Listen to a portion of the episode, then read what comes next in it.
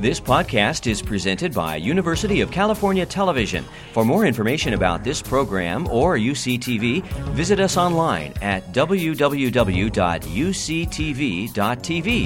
Enjoy the presentation. Thank you very much. It's, it's great to be here this morning. Uh, we're going to start off with a short movie.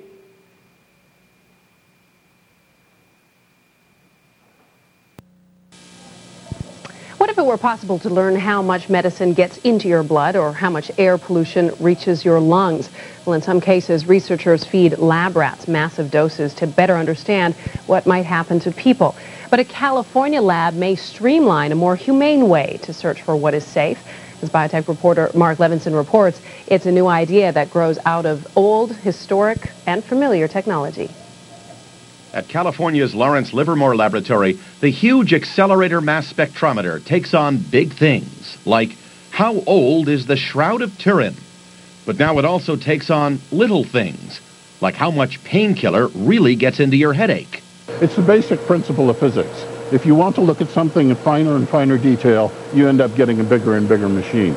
The same technology that measures carbon atoms to learn the age of archaeology now also helps researchers advance biotechnology. So we're quite excited about it. We're quite excited about seeing this applied to helping drugs get into the market faster and uh, to benefiting people.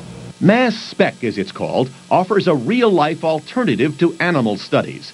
Critics often dispute health warnings after lab rats gorge on everything from sweeteners to toxins.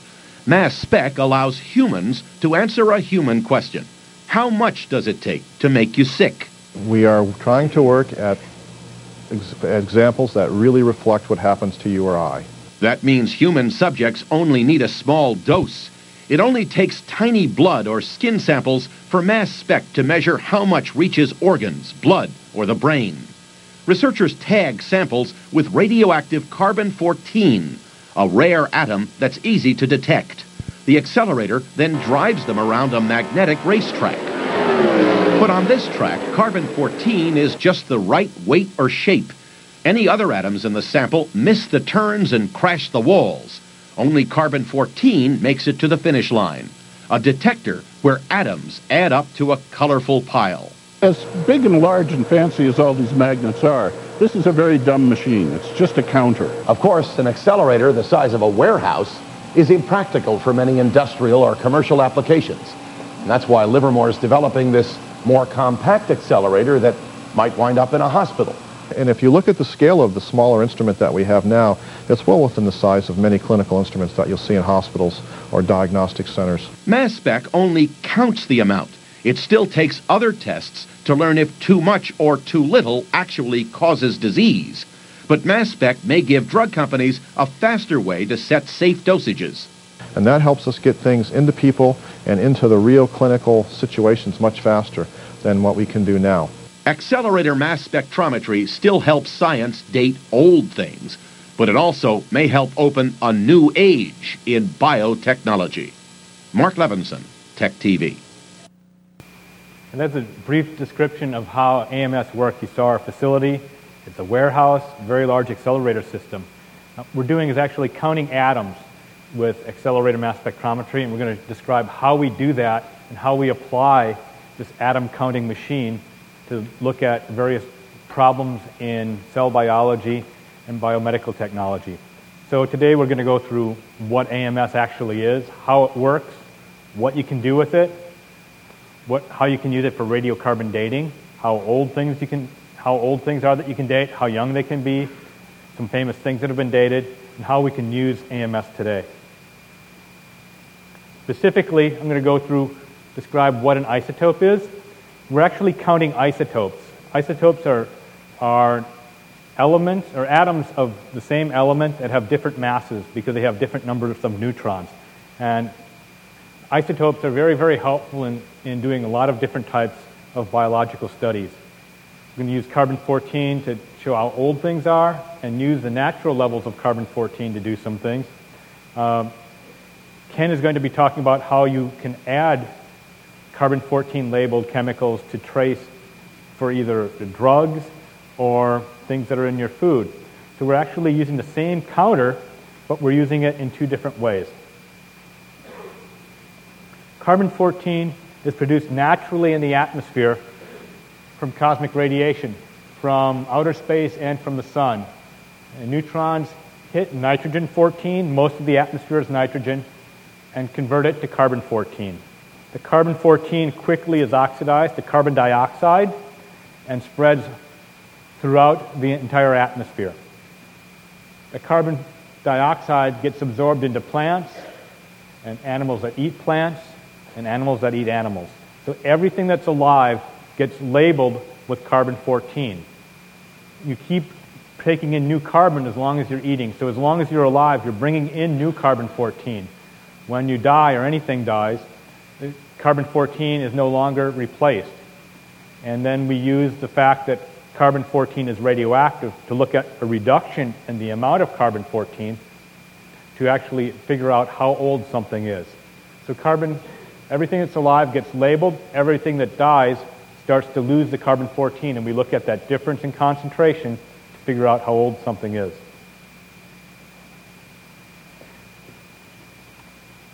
14 carbon that's produced in the atmosphere diffuses. I'm going to do a quick diffusion demonstration here. This is some air freshener. Raise your hand when you start to smell it. It should take just a little while. The carbon 14 moves around the same way. It's not, it's not produced homogeneously initially, it gets produced in certain places, but it gets spread everywhere, everywhere because the gas will diffuse and mix. Bit on isotopes. An isotope is an element, or, or, atoms of an element, that have the same chemistry. They have the same number of protons and electrons. I, I see some hands starting to pop up. What does it smell like? Juice, oranges, citrus? Something like that. So isotopes ha- have the same protons and electrons, the chemistry depends on the interactions of the electrons. So what we're actually measuring here are different masses of the nuclei. The carbon 14 and carbon 12 behave identically in any type, any, any chemical interaction.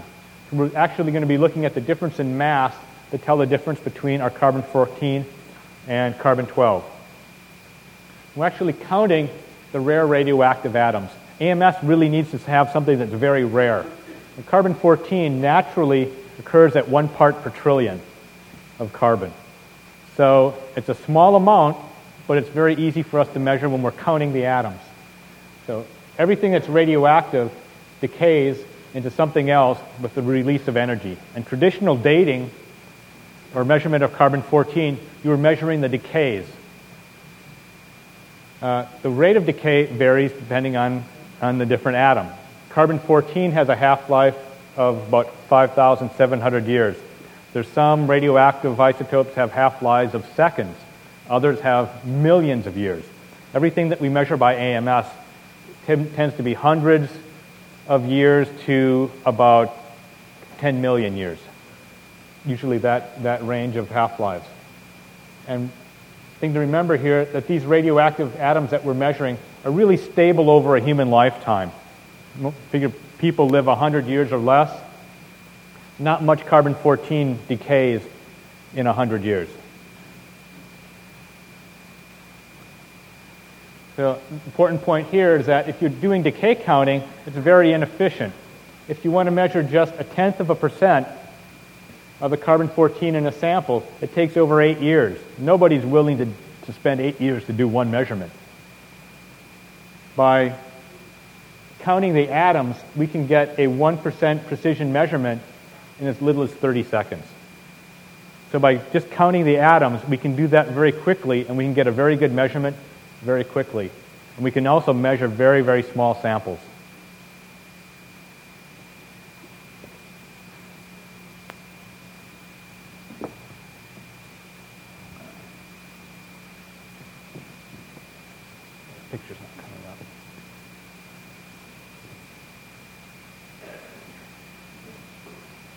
Died again. what I want to do is, is show you how, how a magnetic field can, can move an ion beam. In the movie, saw that we were, the, they were talking about a magnetic racetrack. we actually have magnets that move the ions around, and we actually select specific ions. This is a relatively strong magnet and a cathode ray tube. Cathode rays are electrons. You can, see how I can distort the picture.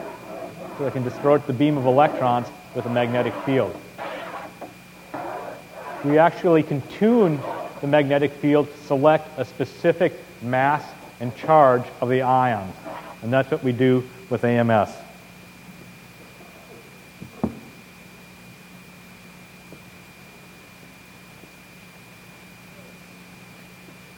So here's a, a, a schematic of our racetrack. We make negatively charged atoms or ions in an ion source. And we set our first magnet to select mass 14 and charge minus 1. So carbon 14 with a minus 1 charge will make it around the magnet. Carbon 13 with one hydrogen will make it around the magnet. Carbon 12 with two hydrogens will make it around the magnet because they're all going to have the right mass to charge ratio. They're all going to be mass 14 and minus 1 charge. We then put a very large positive charge on an electron stripper. It is actually inside of that big brown tank in the movie, and you can see it here in the picture behind as well. And it's either between a half million and seven million volts. That's a relatively large charge. The negative ion sees a positive charge and is attracted to that charge and becomes gains a lot of speed. Here's our first physics trick the, any of those molecular ions, or we call them isobars, molecules with the same mass that made it around the first bend, we are not stable in a positive charge state. So we strip off electrons by sending this ion beam, the negative beam, through a gas or through a thin carbon foil to make positive fragments. So we destroy all the molecular interferences with this electron stripping. It also gives us a higher energy because when we have a posit- positively charged fragment sees a positive potential and they get repelled out the high energy end. The ions are moving about 50 million miles per hour as they come out of the accelerator. That's a million or mega electron volts is the energy in physics talk. We have our, our second magnet set to mass 14 and charge plus 4 comes to our detector. Our detector then measures how the, that ion loses energy, and it's very distinctive depending on the ion. It's really a fingerprint of how it loses energy. So our detector can identify what comes out of the second magnet and gets detected by the way it loses energy, and that's a fingerprint of that particular ion. And that's how AMS works. We're counting very specifically the atoms that make it into our detector.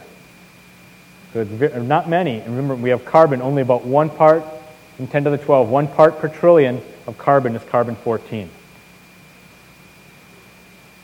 How can we use this to measure or date old things? Most of you have heard of radiocarbon dating in the past. This is the first draft of the Gettysburg Address, written, I believe, in 1863, four score and seven years ago. We can't really do radiocarbon dating on it. It's not old enough. Really, radiocarbon dating needs things that are about 350 years old or older to do traditional dating. Because car- radiocarbon has a long half-life, very little of it has decayed in a couple hundred years. So we can't, really can't tell the difference between something that was made in 1950 and 1700. There's almost no difference in the radiocarbon content. Also, there's a little bit of variation in the production. So something like the Gettysburg Address, we can't date very well. We can see if something's a forgery, though. This is a picture of a forged Mayan codex that we have dated. Uh, Mayan codexes are pre-Columbian, before Columbus, so this should be older than 1500. It dated contemporary for carbon-14 content. So we know this was a forgery. So somebody got current paper and beat it up to make it look old. We can't measure really, really old things either. Because uh, carbon 14 has a half life of, of, about 6,000 years, things older than 50,000 years we can't measure. There just isn't any, there isn't enough carbon 14 there for us to see it. So we can we then if we get something like that, we would just say it's older than 50,000 years old. We don't know if it's 60,000 years old or 10 million years old. We can't tell the difference. Something famous that we have dated at the lab is Kennewick Man. How many people have heard of Kennewick Man? A handful. He was found in Washington State about 10 years ago. It was almost immediately controversial. Uh, not because he looked like uh, Captain Picard in Star Trek New Generation, but because he didn't, he's clearly not an ancestor of the Native American tribes that live there now. There was a big fight over his remains about who would get him because the, I think it's the Native American Repatriation Act that typically, if someone stumbled across a grave, it's given to the, the local tribe. He obviously wasn't the local tribe. He didn't, he didn't match, uh, not because he was old, but because of bone structure and some other issues. So they've been fighting over who owns his body, who owns the bones. And it continues to be in the courts. Right now, there's some scientific study of the bones. Other things that have been studied or dated, you heard about the Shroud of Turin, uh, the Dead Sea Scrolls, the Iceman found in Italy, about 5,000 years old. Virtually everything in Egypt that's found, things from Mesopotamia, uh, other Native American finds. Uh, if you open up the journal Science or Nature, almost every week you will find something that's been dated that's from archaeology. Now, how are we using AMS today? I mentioned that radiocarbon production is fairly constant. In nature, if you go back 4,000 years, the production is almost constant. There's some wiggles with solar cycle variation, but it's almost constant over a long time. Atmospheric testing of nuclear weapons from about 1950 to 1963 created a huge pulse in carbon 14 in the atmosphere. And it's only the atmospheric testing that did it. So if you explode, explode this spike right here, you can see that we had this huge rise and then a decrease. This decrease is not due to radioactive, radioactive decay. It's due to the, the carbon dioxide mixing with the ocean, being absorbed into trees, and just being mixed in with everything that's alive. And you can use, this is a tree ring here. You can actually look at the carbon 14 content in tree rings and see how it matches the atmosphere. So here, this, this pulse we can actually use to date things from after about 1955 to the present. Everything that was alive during this time got labeled with this increase in carbon 14. So we're all labeled. All of us are labeled. Because the carbon dioxide was in the atmosphere, it mixed very evenly. So even though there were just a couple places where there was atmospheric testing done, the entire atmosphere of the entire planet was labeled. So how does that come to you? Well, you are what you eat. The isotope contents of, of your food become part of you because that carbon is moving from your food to you. So your diets are actually growing season averages of, of this atmospheric concentration. Molecules like DNA only really, you, you get new DNA whenever your cells divide. So the C14 content of your DNA will tell you when that cell was born, when it divided. There are some tissues that lock the isotope signature, some things that aren't alive. Your hair isn't alive, your fingernails aren't alive, the enamel in your teeth is not alive. So the, for, the data formation of those tissues lock the atmospheric content. So you can use the concentration of those tissues to determine a time of formation. This is a picture of DNA, DNA ages of different tissues. Uh, this is someone who was born about 1974 and died in 2004. Cerebellum is a portion of the brain that's mostly neurons. And you can see that the DNA age of the cerebellum is almost as old as the person. We've also done separations of the different types of nerve cells and find that the neurons date to the time of birth. So what that tells us is that the neurons that you are born with is all you've got. You don't make new ones. So if you do anything to destroy them, you're not, you're not going to get new ones because they don't grow. Cortex is another brain region that doesn't have as many neurons, about 60%. You see that date's not as old. Muscle is about 15 years old on average. That doesn't mean all your muscle cells are 15 years old. That means that's the average of this person who was 30 years old when they died. So some of your muscle cells are turning over, others aren't. Intestine is a mixture of cells that turn over very rapidly, have about a five day lifetime, and some that are very long lived. Blood cells turn over relatively rapidly. They have a lifetime of a couple hundred days, so that they date contemporary. So what things don't turn over? Well, the DNA in your brain doesn't turn over, but the proteins do. So brain really, it really does turn over. The cells are not dividing, but most of the tissue is turning over. Bones. Bones turn over a little bit, but not very much.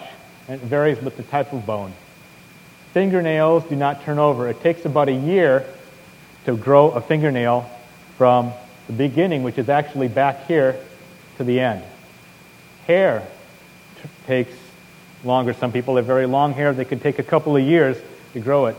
This uh, picture is actually from uh, a well-known person that recently cut off their hair. Got this off of eBay. There's many pictures of it. So many people must have that person's hair. Uh, this is a picture of a lion tooth. The, the top here is the crown that sticks out of the jaw, and the root is what's in the jaw. And here's a, a blow-up of, of the tooth. The enamel, which is the outer part, is the hardest substance in your body. That's, it's a mineral. It's not alive. So whatever the carbon-14 content of the food supply when enamel is formed is locked into the enamel. It doesn't change. The inner part of the tooth is the pulp. There are nerves and blood cells. That turns blood vessels. That turns over rapidly. The dentin, which is most of it, is a lot like bone. It turns over very slowly. So how are we using AMS today? give you an example, call it CSI Fremont. Now, the A's are building a new stadium in Fremont. As they're digging, they find a body. They know it's been there a while, all the soft tissue is gone, they basically find a skeleton. You have no idea of the person's identity. So doing a DNA extraction isn't going to help you. You have to have a match for DNA. How could you narrow down who this person might, might be? Could you figure out the sex of the person from AMS? Is there any way you could figure out how, old, how long they had been in the ground? And could you narrow down the age of the person? Okay, well, forensic pathologists can tell the sex of a skeleton just from the bone structure. We can't do that by AMS, but, but there are people that can figure that out quite easily. How long has the body been there? Look for hair or fingernails because you know they're, they're only about a year old. So if any hair or fingernails are there, you can tell the date at which they were formed. You can also look at the age of clothes. Uh, police often look at if there are any clothes or shoes, what's the style that's there. Uh, if they're wearing, say, Air Jordan sneakers, are these the 1984 version or the 2000 version? Because Nike knows what they made in different years. So that can narrow down uh, an age as well. The age of the person, you can look at the enamel in the teeth. We've actually used this in a couple of police cases, and have actually worked with uh, police in Sweden. When there were quite a few Swedes that were in uh, victims of the Southeast Asian tsunami. They were out on the beach. They had no ID, and was, you know, the wave swept in and swept out. They found the bodies. They had no idea who they were. So they were using, were using this technique to determine approximate age of the person before they started to go to doing DNA matching. Some other research that we're doing with the bomb pulse, looking at dating ivory. There's an international ivory ban from 1989. You can very easily measure the C14 content of ivory or any other, other tissues, or elephant ivory or um, walrus ivory as well. And we're, we're working with law enforcement on that. Lens of your eye. Your lens starts forming five years at five day, sorry, five weeks after fertilization. And the proteins at the very center don't turn are as old as you. So with all these rings of cells in the lens, we can actually see the bomb curve, looking at how, what goes wrong with the proteins in the lens when cataracts form. Cataracts are sort of clouding of the eye. Why do some people get cataracts and why do others don't? So we're looking at differences in the proteins and the C14 content of proteins to get a clue at what's going wrong when cataracts form. White blood cell lifetime. Why do you need a tetanus shot every 10 years? Is it because the white blood cells live 10 years and then, and then you need to get new antibodies? Or is it because they've gone through many generations and after 10 years of dividing, they just don't remember what tetanus looks like anymore? Alzheimer's disease, disease progression. This is a picture of an Alzheimer's plaque. We've been working with, with uh, collaborators at University of Kentucky to try to figure out the connection between plaque formation and Alzheimer's disease. In the, the subjects we've looked at, about half of them, the average age of the plaques was older than the onset of symptoms. So that means there were a lot of plaques present before somebody noticed that grandma or grandpa didn't remember things anymore. And actually, we start to form these plaques at about age 30. Why do some people get Alzheimer's disease and others don't? We don't know. And cardiac muscle regeneration. This is a very hot topic in stem cell research right now. What could you do to stimulate stem cells in the heart to regenerate the muscle? Because uh, heart disease and heart attacks are a very large problem, health problem in the United States. So we're looking at ways to figure out how to get the stem cells to turn on and make new heart muscle. With that, I'd like to turn it over to Ken.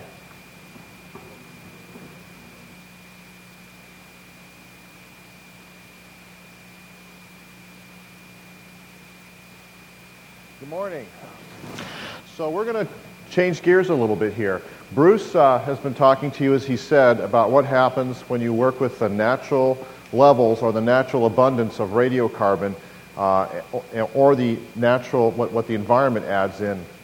What we're now going to do is talk about how AMS can be used to specifically study uh, some health uh, uh, issues by putting in a tagged chemical or a tagged material in, into uh, the environment or into people. And we call this a tag because it's something that we can follow very specifically. So if this room, if we turned off all the lights in this room right now and it'd be pitch black, and I had a flashlight, all you could see would be the light. You'd have a hard time seeing me, but you could tell where I was because of where the light was. And that's what we're going to do with carbon 14. And we're going to pick a specific example. We're going to talk about some diet uh, issues and how we're studying it. One of the things, first things that we think about for those of us that study uh, drugs and chemicals is, is does it get into our body? How much of it does our body absorb? Because not everything that we eat or breathe or are exposed to uh, is absorbed. And uh, I think we just lost the uh, projector here. Let's see if we can get that back. If not, I'm just going to keep talking here for a second. Um, and so AMS has been very, uh, very useful in doing that. And uh, how many people here are planning to go out for lunch after we get done? A lot of you. How many people think they're going to have uh, some? You don't even know what I'm asking yet. what am I going to ask?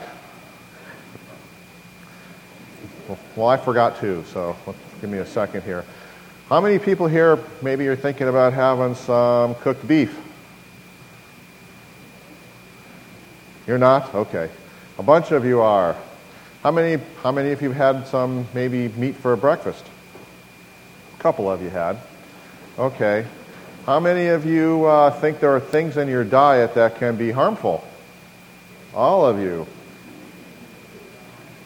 No, you don't? Okay, all right.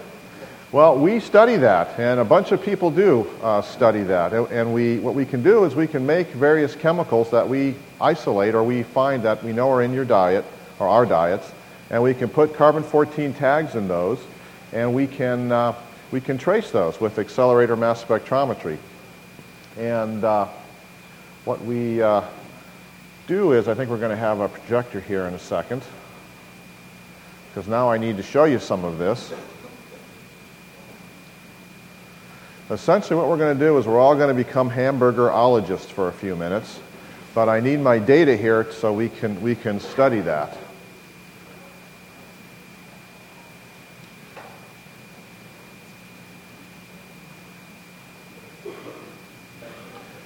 I see light.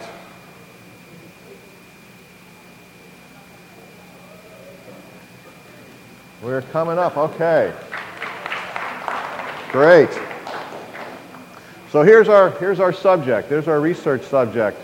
This is a hamburger. We're going to talk mostly about the meat, but what's going to be important is knowing that we eat, usually eat more than one thing. So here's some cheese, here's a, here's a, a tomato, pickles, yada, yada, yada special sauce, whatever that's on it, and we can, we can look at things that we know are formed in it. So one thing we know is that when you grill uh, meat, we can form substances that may cause cancer. So substances that are in this meat, and so they're essentially chemicals that cause cancer, we call carcinogens. So, so um, we know this happens, but the question is, is, is how do we know this happens? So what, we tend, what people tend to do, or what we do, is we, we feed, we take our hamburger and we take the substances in them that we're interested in and we put them in systems and give them to cells or animals or we study people. And in the laboratory, we, can, we have to give very high doses of chemicals. So this is a response and this is an exposure curve here. Exposure means the amount of material you, we eat or take in. And as that increases, we think that the response, which may be cancer, should increase as well. And that's shown here. You take in a little bit, you have a small response. You take in a lot, you get a big response. And it turns out for most of these studies where we look at carcinogens, what we have to do is feed a lot. So if we take our hamburger case here, in order to see tumors on this curve here in the experimental region where we do these studies, you have to give the equivalent of eating 10,000 hamburgers a day to a mouse in order to study um, whether most chemicals, most carcinogens can cause cancer. So has anybody here ever tried to eat 10,000 hamburgers in a day? Imagine doing that for two years. That's what we do, except we don't give the hamburger, we give the chemical. And what we want to do is understand how we go from these regions down into the low regions, which are equivalent to us eating a single hamburger. That's the experimental region to the environmental. And we call that extrapolating, going from where we can collect information and trying to estimate how much we're going to get down at this lower level that we uh, get from drinking a glass of water, from eating a single hamburger. Normally, we assume that that's linear or a straight line, and so we, we just adjust for that. But there are lots of things that we know can happen that make it not straight lines. There's things we call threshold phenomenon, which means that your body may reach a point where it just ignores it and there's no effect whatsoever. It just falls off.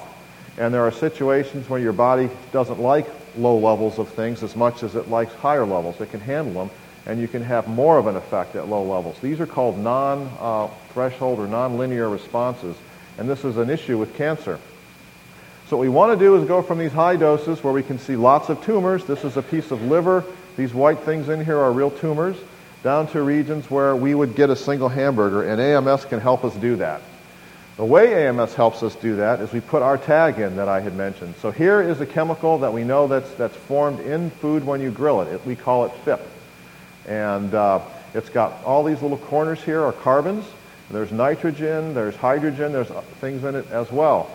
And there's viruses in it. Uh, Norton, we'll get that here. Okay. Um, so there are, uh, we put our carbon in it, we get rid of our viruses, and we feed this in, at, at, the level you would get from eating a single hamburger to, to a, some system, a person or um, an animal or a cell. And in the case of whole animals or people, we trace it to ask where does it go in the body? Does it go to the liver, the stomach? Which parts of the body does it go to? Some of it may just pass all the way through and not be absorbed. So if it goes through you and you can pee it out or other things, it's not absorbed. We care about where it goes, in this case to the liver, and then we can look in the individual cells of the liver and the individual components of the cell, in this case DNA. And we can ask how much of this carbon-14 sticks or is present with the DNA, and we can plot curves like I showed you for the tumor. And that can tell us a lot when we start to compare um, different organs and different uh, people and different um, uh, animals. The other thing that's important is to know a little bit about how we see cancer on the chemical level. So it's not just the tumors I showed you, there's chemistry happening within those cells. And so you have a person who is uh, cooking or making, making these uh, hamburgers, forming these chemicals in foods. Once we eat it, our body processes it, and then we absorb it. Our body processes it, processes it by a thing we call metabolism, which is a, which is a, a, a process whereby we take this, the, the chemical here, and your body changes it. So here's a nitrogen, and in this case, your body's put an oxygen and a hydrogen on that nitrogen. In another case, it's made taken the nitrogen and put an oxygen and some other um, um, element on here. These into different things here, chemicals, forms of this, are called metabolites, and we make those. Some of these metabolites can interact or find these molecules like DNA and can stick to them.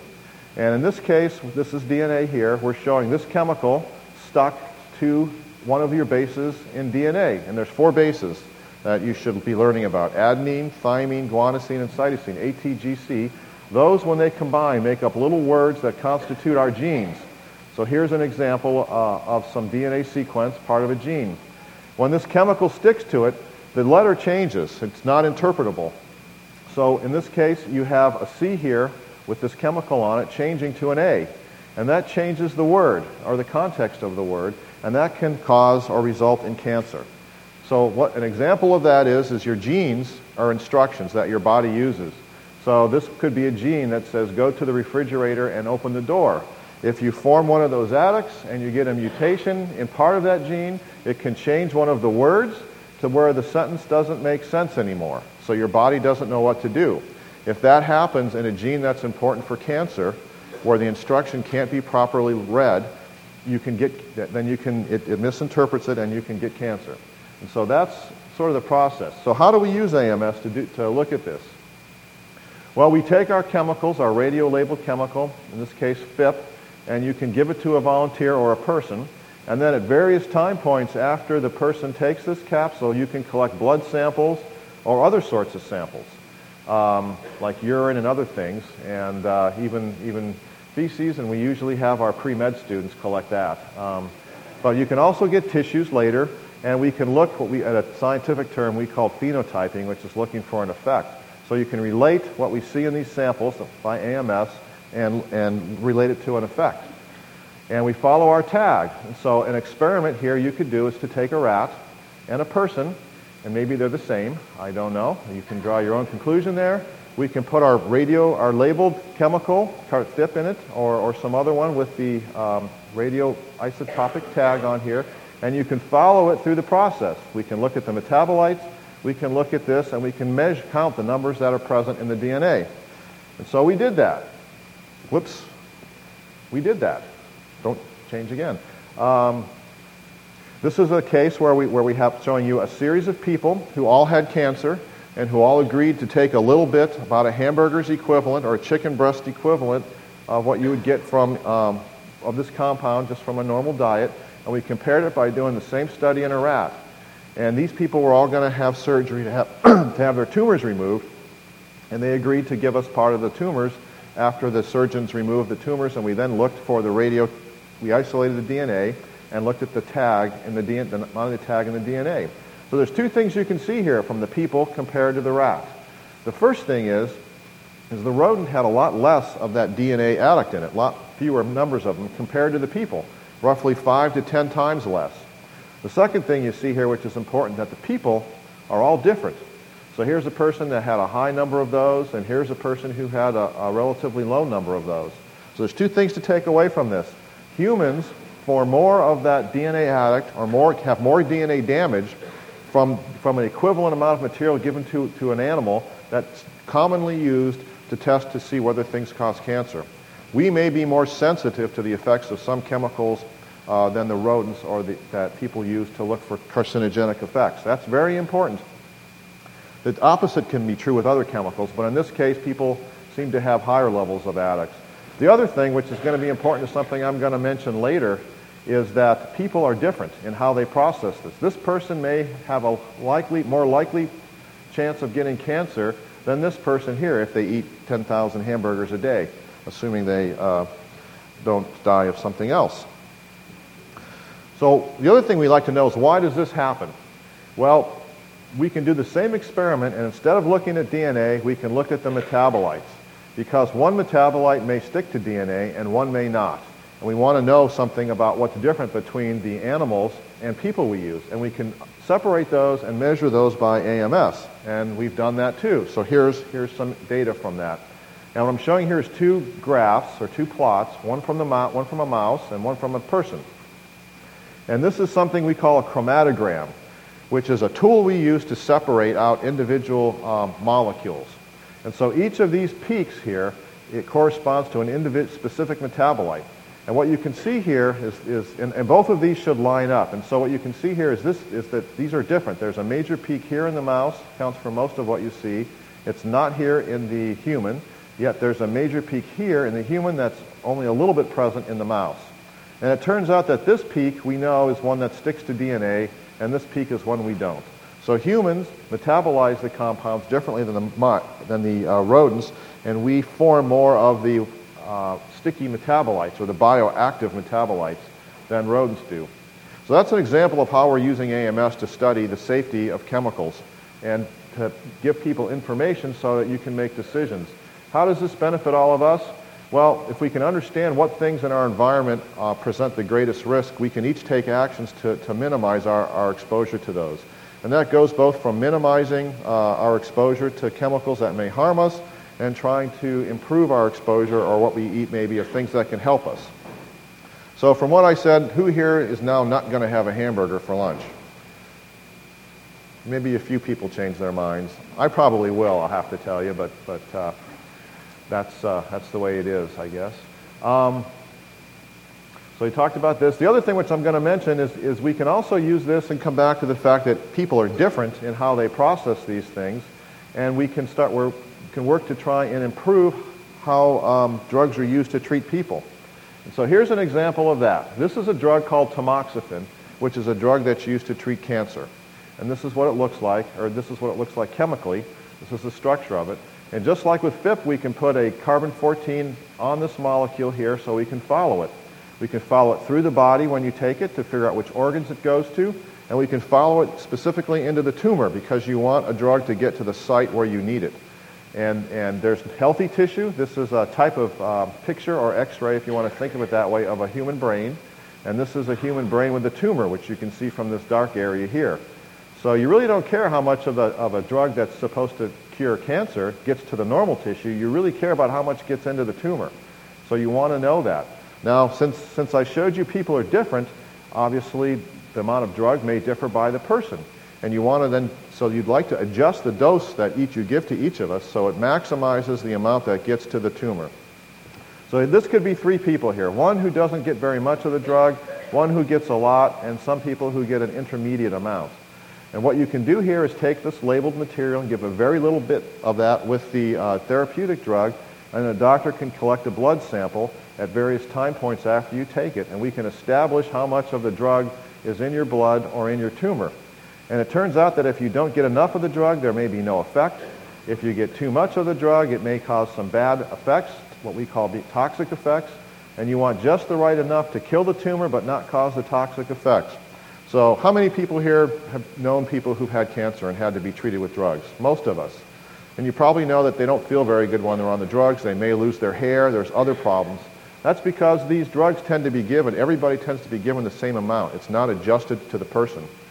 So imagine what we could do if we could reduce this away from these toxic effects, the things I mentioned, and get just enough to kill the tumor and minimize these effects. That would be a pretty big improvement for all of us. And that's the thing that AMS is being used for now. New, uh, new tests are being developed right now. And the Food and Drug Administration recently issued a ruling that's going to help uh, get these sorts of tests into people faster.